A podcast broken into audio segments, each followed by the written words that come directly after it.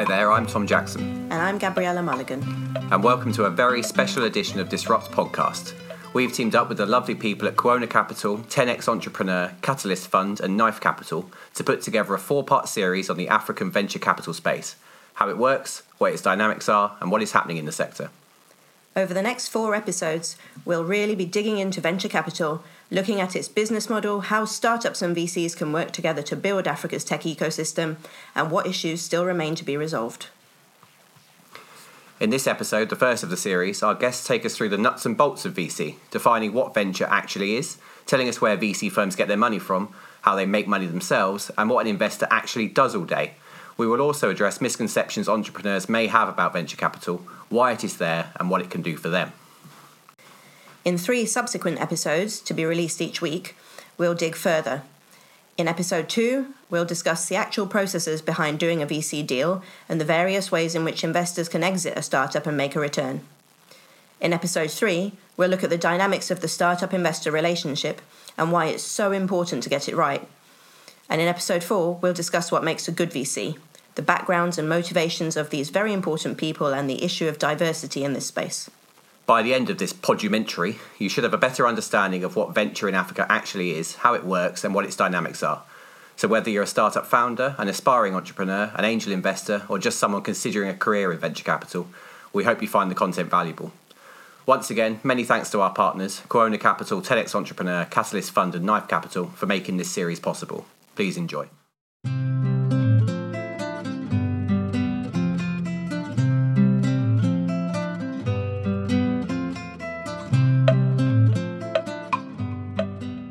Investment into the African tech startup ecosystem is skyrocketing, with total funding trebling over the course of a record breaking 2021 to pass the $2 billion mark for the first time, according to Disrupt Africa data.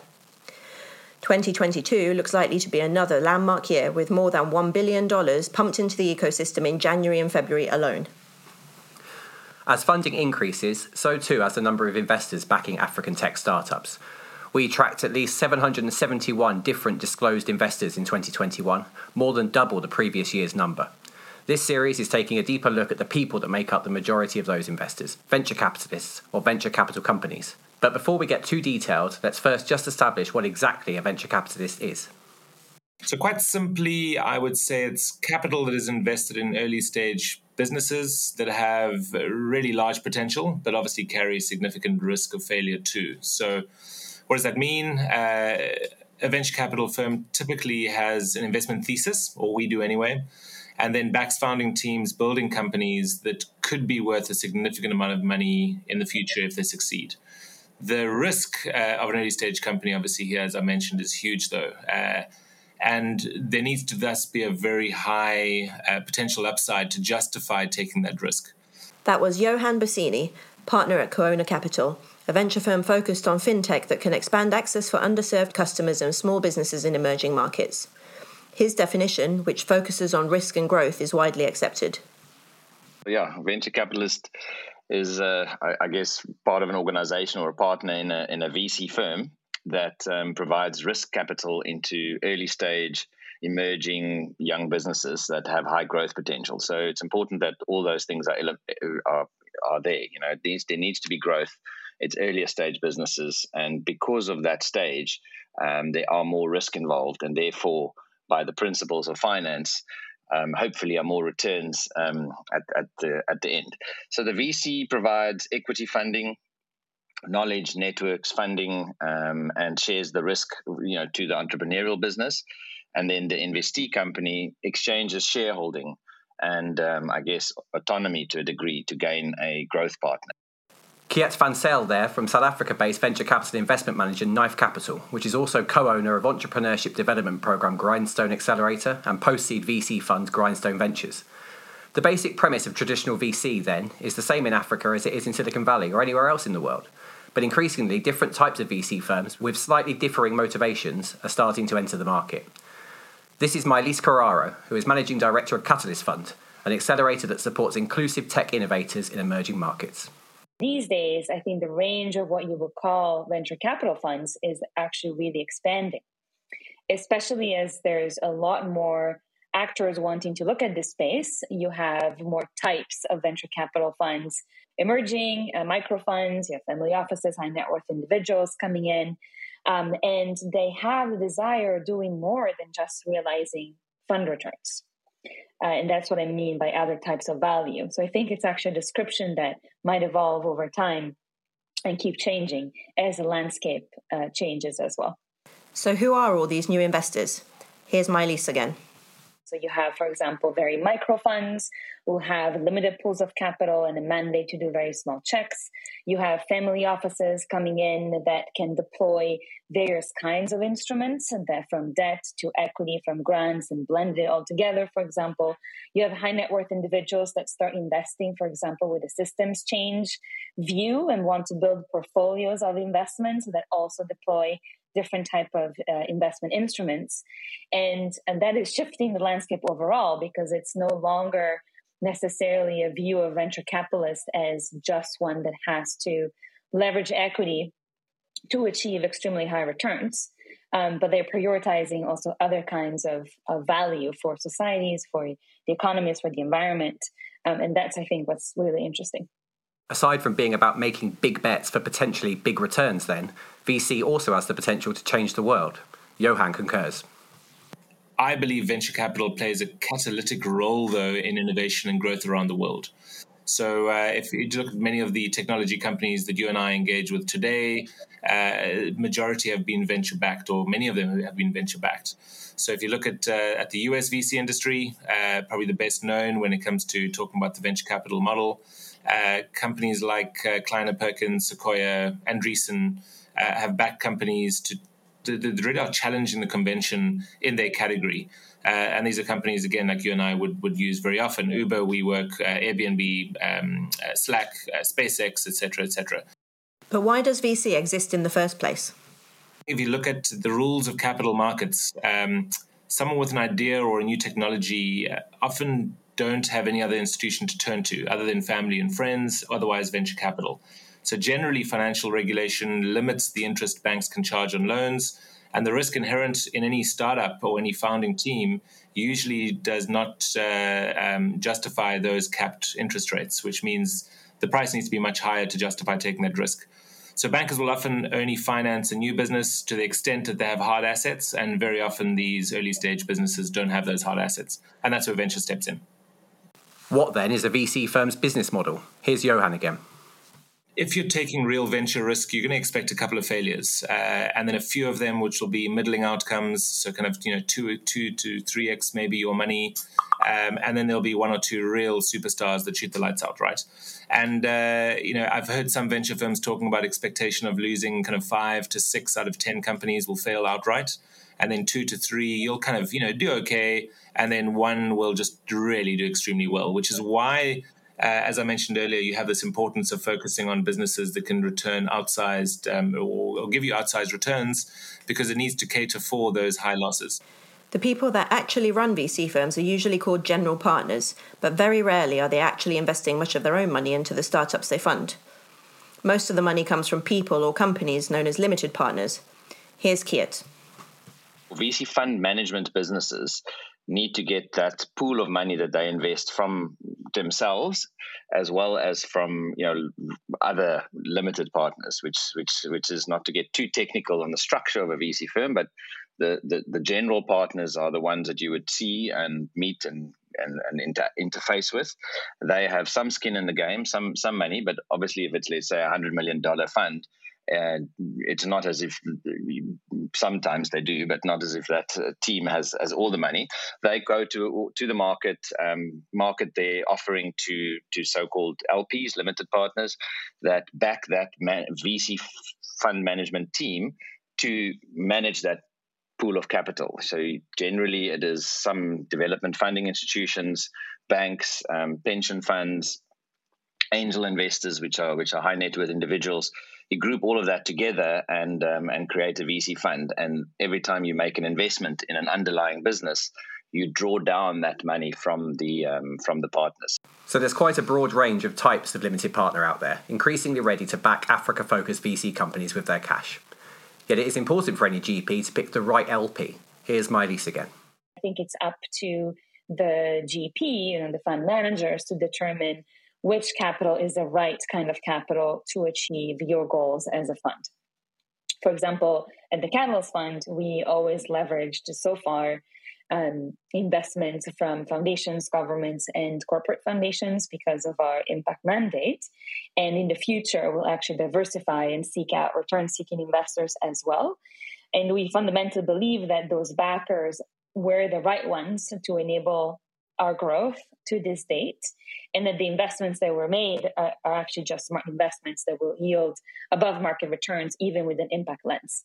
But having having LPs that were realigned with our mission, was critical in making sure that we were selecting the right companies, that um, we we were keeping ourselves accountable, right, to that mission. And so it's I think it's a careful selection from the GP, even if the pool of LP, LP possible LPs is quite wide. Most GPs do, however, invest some of their own money into their funds. Here's Johan. So it definitely isn't only investing other people's money. So absolutely, uh, a, uh, a, a VC firm typically would be made up of one or two or three, or actually quite a few partners. Partners would contribute a portion of the fund or what's what's being invested in companies themselves. Uh, that would be between one and two percent, but can be dramatically higher. Uh, that investment then means that there's alignment with the LPs who are putting money into the fund. So if the fund does not return any capital, the individuals, uh, individual partners in this case, would be uh, would would really feel that pressure. So, how at the end of the day does a GP and a VC fund actually make any money? That is usually through something called the 2 and 20 model, which Keet describes. 2% management fee on the funds under management.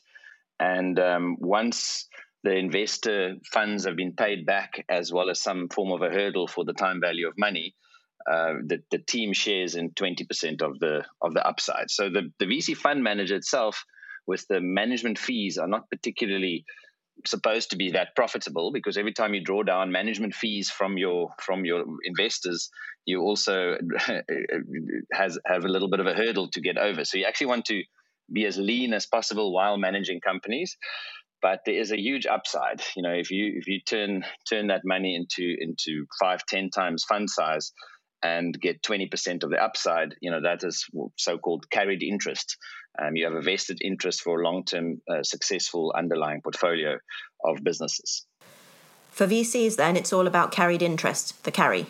Yet once again, we're starting to see some alternative models emerge, says Maëlys. For instance, you may have, you know, first loss tranches with investors that don't um, care as much about realizing fund returns, but want to catalyze greater investment dollars into a particular sector. And that uh, sometimes those investors may allow you to cover some of the fund expenses or management fees with, say, um, a grant or, or, or perhaps a, a, revenue share type of agreement. Um, and this type of, of innovative structuring, I think, will lead to a bit of a business model 2.0 for venture funds new business models aside, most LPs have high return expectations, and so building a portfolio that will meet those expectations is a critical part of a VC's job. How do they go about it? Over to Keet to take us through it. So each VC has, I guess, slightly different nuances in terms of how they go about portfolio building. You know, it's, it's it is uh, you know there are as many variances as there are um, business models and companies out there, but on a whole, you look at at you know five ten times fund size in terms of 10 times money um, the returns because of the risks involved need to be higher than inflation higher than um, stock exchange uh, more listed listed mature companies. So therefore it is usually 30% um, internal rate of return on on fund uh, and and and higher than that, you know. And then you you also need to look at the stage of VC funds. So as you go more earlier stage in terms of seed funding risk, you know that that number is closer to the ten times money as you then goes into into a bit maturer businesses as um, your your risk starts declining, and it's uh, and you can already see where this business is going. It's got some customers, you know, maybe a little bit bit less return expectations, but then by portfolio building, really look at at, at what is there already. You know, you, you, you obviously have a mandate. we would invest in majority fintech businesses. Um, location ge- geographies you know we would look at businesses across africa or, or sometimes a percentage of the fund is allocated for international businesses, and so forth. And you kind of look at that with, within that if you if you have one business which is really shooting the lights out and you almost can see that this business is on its way to f- further rounds of capital and and a good exit one day you can maybe take a little bit more risk um, with with the rest of your portfolio and and vice versa. You know you, you need one or two bankers that just really grow steady growth bringing up um, the the potential downside then you really need to shoot for the stars with with one or two portfolio companies and um, and the rest would just be uh, hopefully bringing up uh, some some some interesting metrics towards the end. Here's Maëlys. A lot of VC firms have a thesis driven approach. And so they go out and select ventures based on the thesis that they're trying to realize and uh, the expected returns over a period of, of time that they're targeting. Um, they also build a portfolio based on their geographic focus. The market is extremely important. You have to study the market, understand the market evolution in order to then um, pick the right companies that, again, fit with the thesis. So, for example, um, at the Catalyst Fund, we do have a very thesis driven approach to portfolio building. We are uh, about selecting companies that improve the financial resilience and the climate resilience of vulnerable and underserved communities across emerging markets and um, we do so by understanding what are the, what is the universe of solutions that helps us um, to to realize that thesis and how can those solutions um, help one another or like together make sense right as, as a portfolio. So um, we therefore try to have sort of this outcome based approach uh, in building a portfolio of solutions that make sense, like based on the thesis, um, one that diversify and, and, takes takes risks into account, and so we want to diversify from a sector perspective and also a market perspective, and then one that also um, diversifies in terms of the business model and this expected rate of return. So we we because we as Catalyst Fund are about taking greater risks, we may invest in companies in a portfolio where um, that we deem more risky, um, but with potential for a massive impact, and some that are less risky with perhaps still great, but lesser potential for what we would call um, dramatic impact um, on the financial resilience and income resilience side, but together they make sense. Jason Goldberg is founder of 10x Entrepreneur, an accelerated program that overcomes the barriers to growth for entrepreneurial executives. He says, though the theory of portfolio building is clear, at the beginning of the process, you just don't know how it's going to pan out. I think many people have heard the you know the, the, the general maths of VC, which is you know often it's it's one portfolio company pays for the fund, and then another two or three you know deliver really nice returns, and and ultimately kind of those are the companies that that deliver all, all your upside and carry, and then you know a bunch fail and or you know kind of are the walking dead. You struggle to exit them. They never die but you don't you don't really exit them. Um, and that is true but you know actually that is what happens in in hindsight. And and you actually don't know in up up front which company is going to land up falling into what bucket. I mean you may have a higher sense of confidence on some deals than others but actually you just don't know how that cookie is going to crumble uh, on day one. And so the way you go about building a portfolio is actually different to the way you would describe the average VC portfolio, you know, at the end of the fund life. And so the way we go about trying to build uh, um, a portfolio is we we literally are are trying to make um, every investment successful. So every investment we need to believe can deliver a 10x return. It's got that potential and every investment we are trying to you know um, risk manage. And so we're trying to take the major risks out of the picture. There's always a lot of risk even after you've done that. So that's not to say vcs are risk averse but they're not dumb. And so they're trying to minimize the risk because even after you've done that you know it's very high risk. Um, and and then you know you're always trying to as early as possible get a read on which ventures are showing the lead indicators um, of success, which are showing earliest signs of traction, of exponential growth, of great founders who are scaling well. And then you just want to double down your support to unlock the success in in the ventures that have kind of, you know, that are the cream that's rising to the top. and and so the you know the way we build our portfolio is actually more emergent than maybe the way many people have heard of just because you you often surprised by which ones really go big and surprised by which ones fail because ventures fail for a thousand reasons. You, and almost all of them you couldn't have predicted and that's why you know if you could have predicted them you wouldn't have invested. Um, so that that's why you got to literally believe in every deal at the point of making an investment VC is known to be a long term play, but what kind of time periods are we talking about when it comes to making investments and making a return on those investments? Here's Johan. The time duration I've seen for many funds is anywhere between five and 10 years. Uh, the most common that I've seen, anyway, is, is uh, five to seven, uh, but normally it's seven plus two type thing, right? Where you do allow for some businesses that maybe just take much longer to build and, and get into an exitable position. Uh, but yes, the uh, you're typically looking at, uh, I would probably say, a third to half of the fund life cycle for deployment of capital, and then the balance for uh, active management as well as exits. So, if the lifetime for a single fund could be as long as a decade, what on earth does a VC do all day? I would say it's divided very broadly into two categories. One is to find great deals. So that's speaking to hundreds of startups uh, really looking at different categories of what themes are emerging, uh, which themes in different markets maybe have been more successful than others, and how that translates in, into my case into Africa. So, is there a lag perhaps in certain business models from Latin America or Asia? Uh, but it's really finding great businesses that you can uh, you, you can invest in. The second part of that is is portfolio management. So now you've invested in a company, and it depends what role you want to play.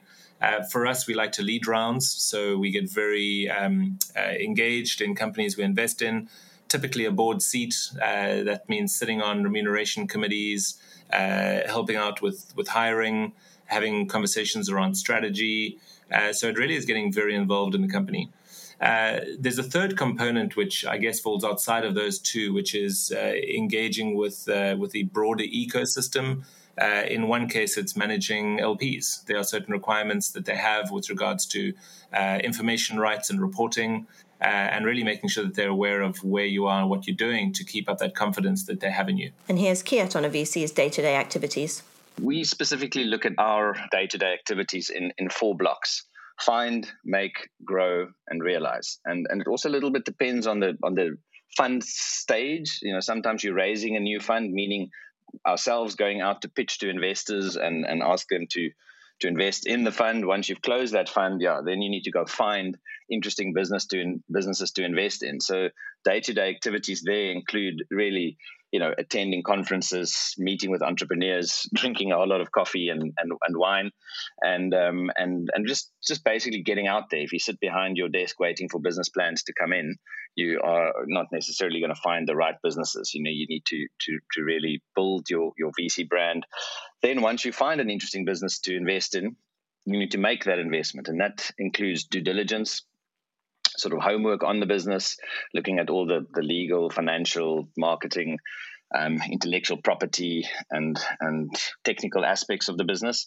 You need to look at the valuation of all of that and the the legal closing. You know, what minority protections do you have in place? How, what is the you know how how does it work with board seats and those type of things?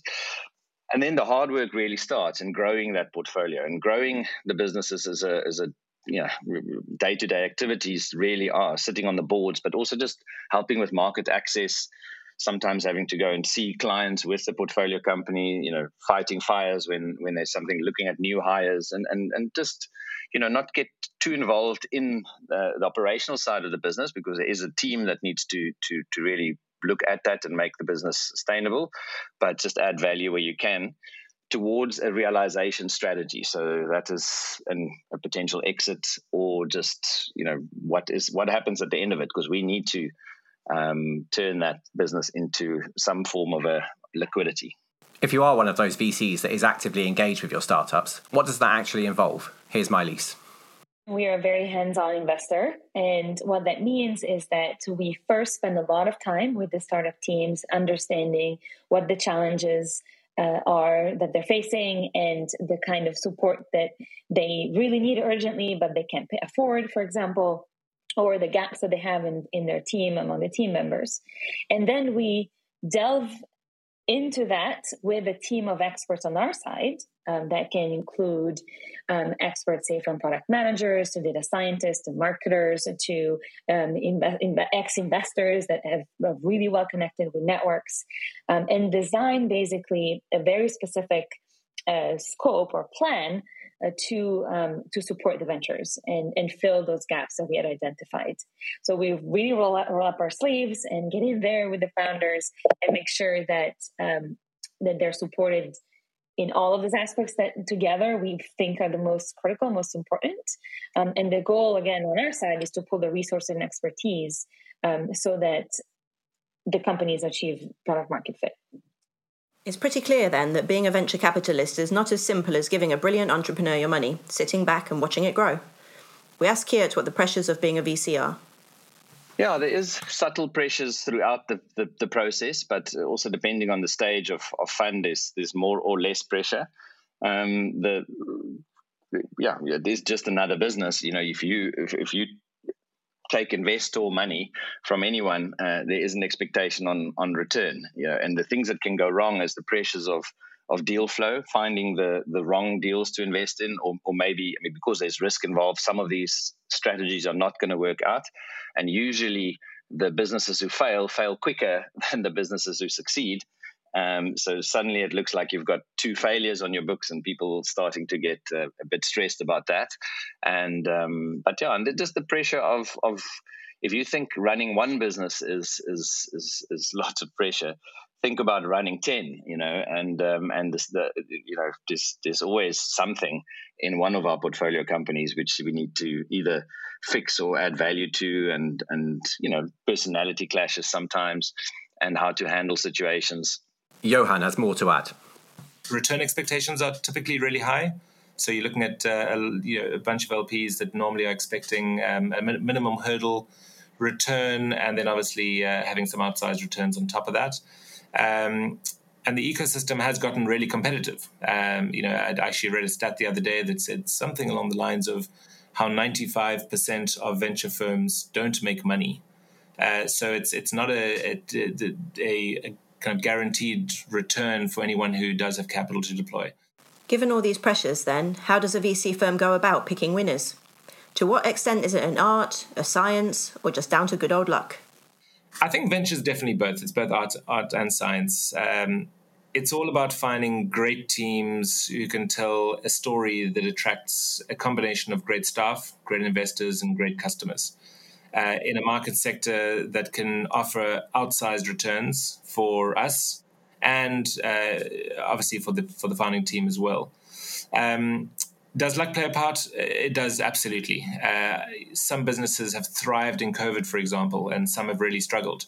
And no one could have seen an event like this coming. So there's an element of luck to to, to some businesses, uh, as well as an element of luck to some venture deals that happen where you just happen to be at the right place at the right time. Maëlys agrees picking winners involves a mix of different ingredients, but says some things are more science than art. So you do have um, fundamentals that you have to look at. Business fundamentals unit economics and really understand the trajectory of businesses studying the market to see what the exit opportunities might be um, and be creative about that which takes time. Uh, and, and those i think are just basics fundamentals of the science now um, when it comes to picking winners that's where you also have the art element. You need to have a lot of eq i think to understand the founder's ability to take a company to scale. Uh, and the if the founders have actually what it takes, so you know the grit, and that's really hard to identify. So it's a muscle that you have to flex over time, and it's only I think with experience and seeing seeing successes um, over and over that you refine your own approach and refine your own um, intuition around what is going to be a winning company versus a not a winning company. All that said, there's no getting away from the role of luck in dictating whether or not a VC's investments are good ones or not. Here's Jason. If you started a hospitality business in March 2020, you know, it could have been the greatest business in the world in 2017. Sorry for you. You know, if Airbnb had started in middle 2019, they would be out of business right now. They would have run out of money and closed their doors. Um, so there just is a luck component. And, um, you know, unfortunately, there, there's no way of of predicting the things that are going to go for you or against you. Although I do believe in the Gary Player, um, you know, meme that um, you know it's funny how people who practice harder tend to have more luck. Some specific sectors within the wider tech landscape are inevitably more popular than others. The extraordinary growth in startup funding in Africa over the last couple of years has been primarily driven by fintech, with financial technology companies raising more than $1 billion in 2021, almost half the overall total. These impressive figures were driven primarily by Nigeria, which saw major rounds for the likes of Flutterwave, Kuda, Moove, and Fairmoney, and accounted for more than half of fintech investment. Egypt's MNT Halan and South Africa's Yoco also contributed significantly. Many other sectors are also growing at speed, with dramatic increases in funding evident over the course of last year for startups in areas such as e commerce, retail tech, transport, logistics, and edtech. Yet fintech continues to shine the brightest. Maëlys explains why. There is definitely a fintech frenzy across the continent, um, and but I think for good reasons. Uh, the reason that we entered the space is because we saw great potential in fintech to um, advance the, the financial inclusion agenda. So, really open up opportunities to create accessible and affordable solutions for segments that never had access to financial systems uh, and financial products before. Why? Because technology was driving costs down dramatically, because mobile money rails made it now possible to have financial services at your fingertips on a smartphone. And, um, and foundationally, access to financial services can unlock so much more for both households and small businesses. And this is why I think fintech plays a key role in any uh, economic sort of growth um, agenda to really fuel the growth of other sectors as well. It is important to remember that not all startups actually need venture capital. More on that later in the series. But if they do, what key fundamentals are VCs looking for when it comes to deciding whether or not to back a particular company? Here's Johan. A venture capital firm typically is looking for a business that has uh, the ability of becoming a category leader and delivering outsized returns. So, this is a business that can be significantly uh, valued in the future. Where, if, for example, we see a business and they believe they can sell for $50 million and they're raising money now a $10 million valuation, it is not going to be a great return when you factor in the risk, the time, and the amount of follow-on capital the business needs, which m- might be uncertain. So for us, we're looking at businesses where it's it's a great team, ideally who really understands the category they're playing in, who has some kind of traction uh, and evidence that they have a product market fit.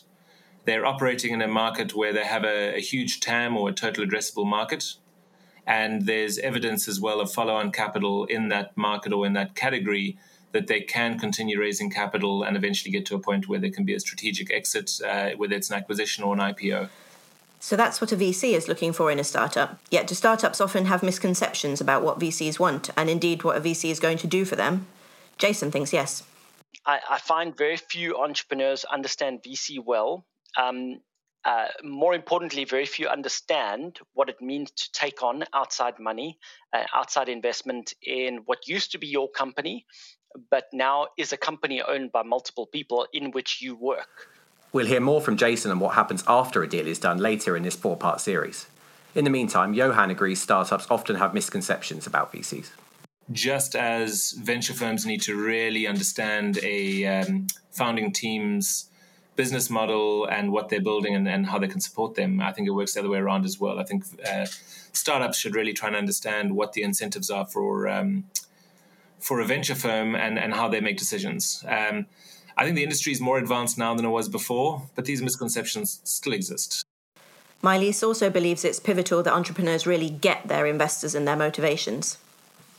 I think it's very important that entrepreneurs understand uh, the venture capital um, process and uh, that they engage with investors as a result of that understanding. This will help them choose, first and foremost, the right backers. Uh, and because you have to be quite selective, I think on the entrepreneur side too, uh, of the investors that you have uh, on your board.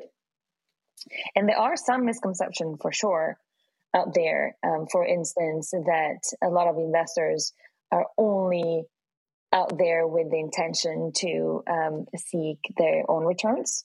There's actually there actually are investors, uh, as I was saying earlier, that value other types of returns, um, and those may be ultimately more aligned with what entrepreneurs are also look, also looking to do. Johan says startups are often confused as to what a VC firm's role is and their return expectations many of the conversations I've had, uh, founders will look at us and say, Well, I have a great business and I really think I'm building something significant, but it's super niche. It means they haven't truly understood what the venture, venture style um, uh, return expectations are. So uh, I just think there's a huge misalignment between uh, what they see a venture firm's uh, role to be, which is just give me money so I can go and build something fun, versus uh, really help me build something significant that can be a category leader. Uh, the other part I think that is a misconception is just understanding how uh, how alignment works. If you look at a venture firm that needs to return capital to LPs, they need to exit at some point. And that's where there can be a misalignment is if a team raises capital but then decides to build a business for 20 years because they believe that's what's in the best interest, interest of the business, there will be a, a disconnect between the source of capital they've raised and the business that they're building. Perhaps what startups need to get clear on is that, in actual fact, VC firms are actually an awful lot like, well, startups. To a large degree, at some point, a VC firm is just another startup. You know, I mean, I think people often forget that, you know, if I look at our own business, Knife Capital, you know, it's on the 1st of July 2010, we, my co founder and I stepped into our own business for the first time and and we didn't really know um, where the funding is going to come from long term, how, how, this is going to work. We had to employ people, we had to build a brand, choose a name, um, and do all of those things to to to to build t- take salary sacrifices. You know, investors expect you to invest your own capital behind um, these VC funds and businesses, and uh, yeah, that capital has to come from somewhere, and uh, you bond your house and, and and go for it. You know, so it, it very much is a startup journey. Maëlys agrees. First of all, we all have to fundraise like startups and get a lot of no's, just like startups from LPs. Um, and you have to be nimble with your resources. And because the management fees doesn't cover all that much, so you have to be creative in terms of how you structure your model so that you can leverage that capital uh, in the best way possible. And I think in a way that maximizes value to the portfolio we're very much about providing value to the portfolio first and foremost. Um, and to do that, when you're running with just a 2% management fee, you have to be creative. So, thinking about also your team and, and what team members you, you tap um, and how you compensate them goes um, goes there. And, and, that's really the creativity that you also have as a startup. And in addition, you also have to think about mitigating risks and um, market entry and portfolio composition which are all similar or akin to some of the critical business model decisions that entrepreneurs have to make as well. So I think there's a lot of parallel, and uh, and that helps building empathy between entrepreneurs and investors. Like we're really often have the same struggles, um, but because you're sitting at, the opposite sides of the table, uh, you fail to see that. Uh, and I think it's it's important to actually uh, break that discourse and thinking around yes we are sitting on opposite side of the table but we actually should be sitting on the same side we're in this together uh, and and that will build greater empathy and understanding between investors and entrepreneurs.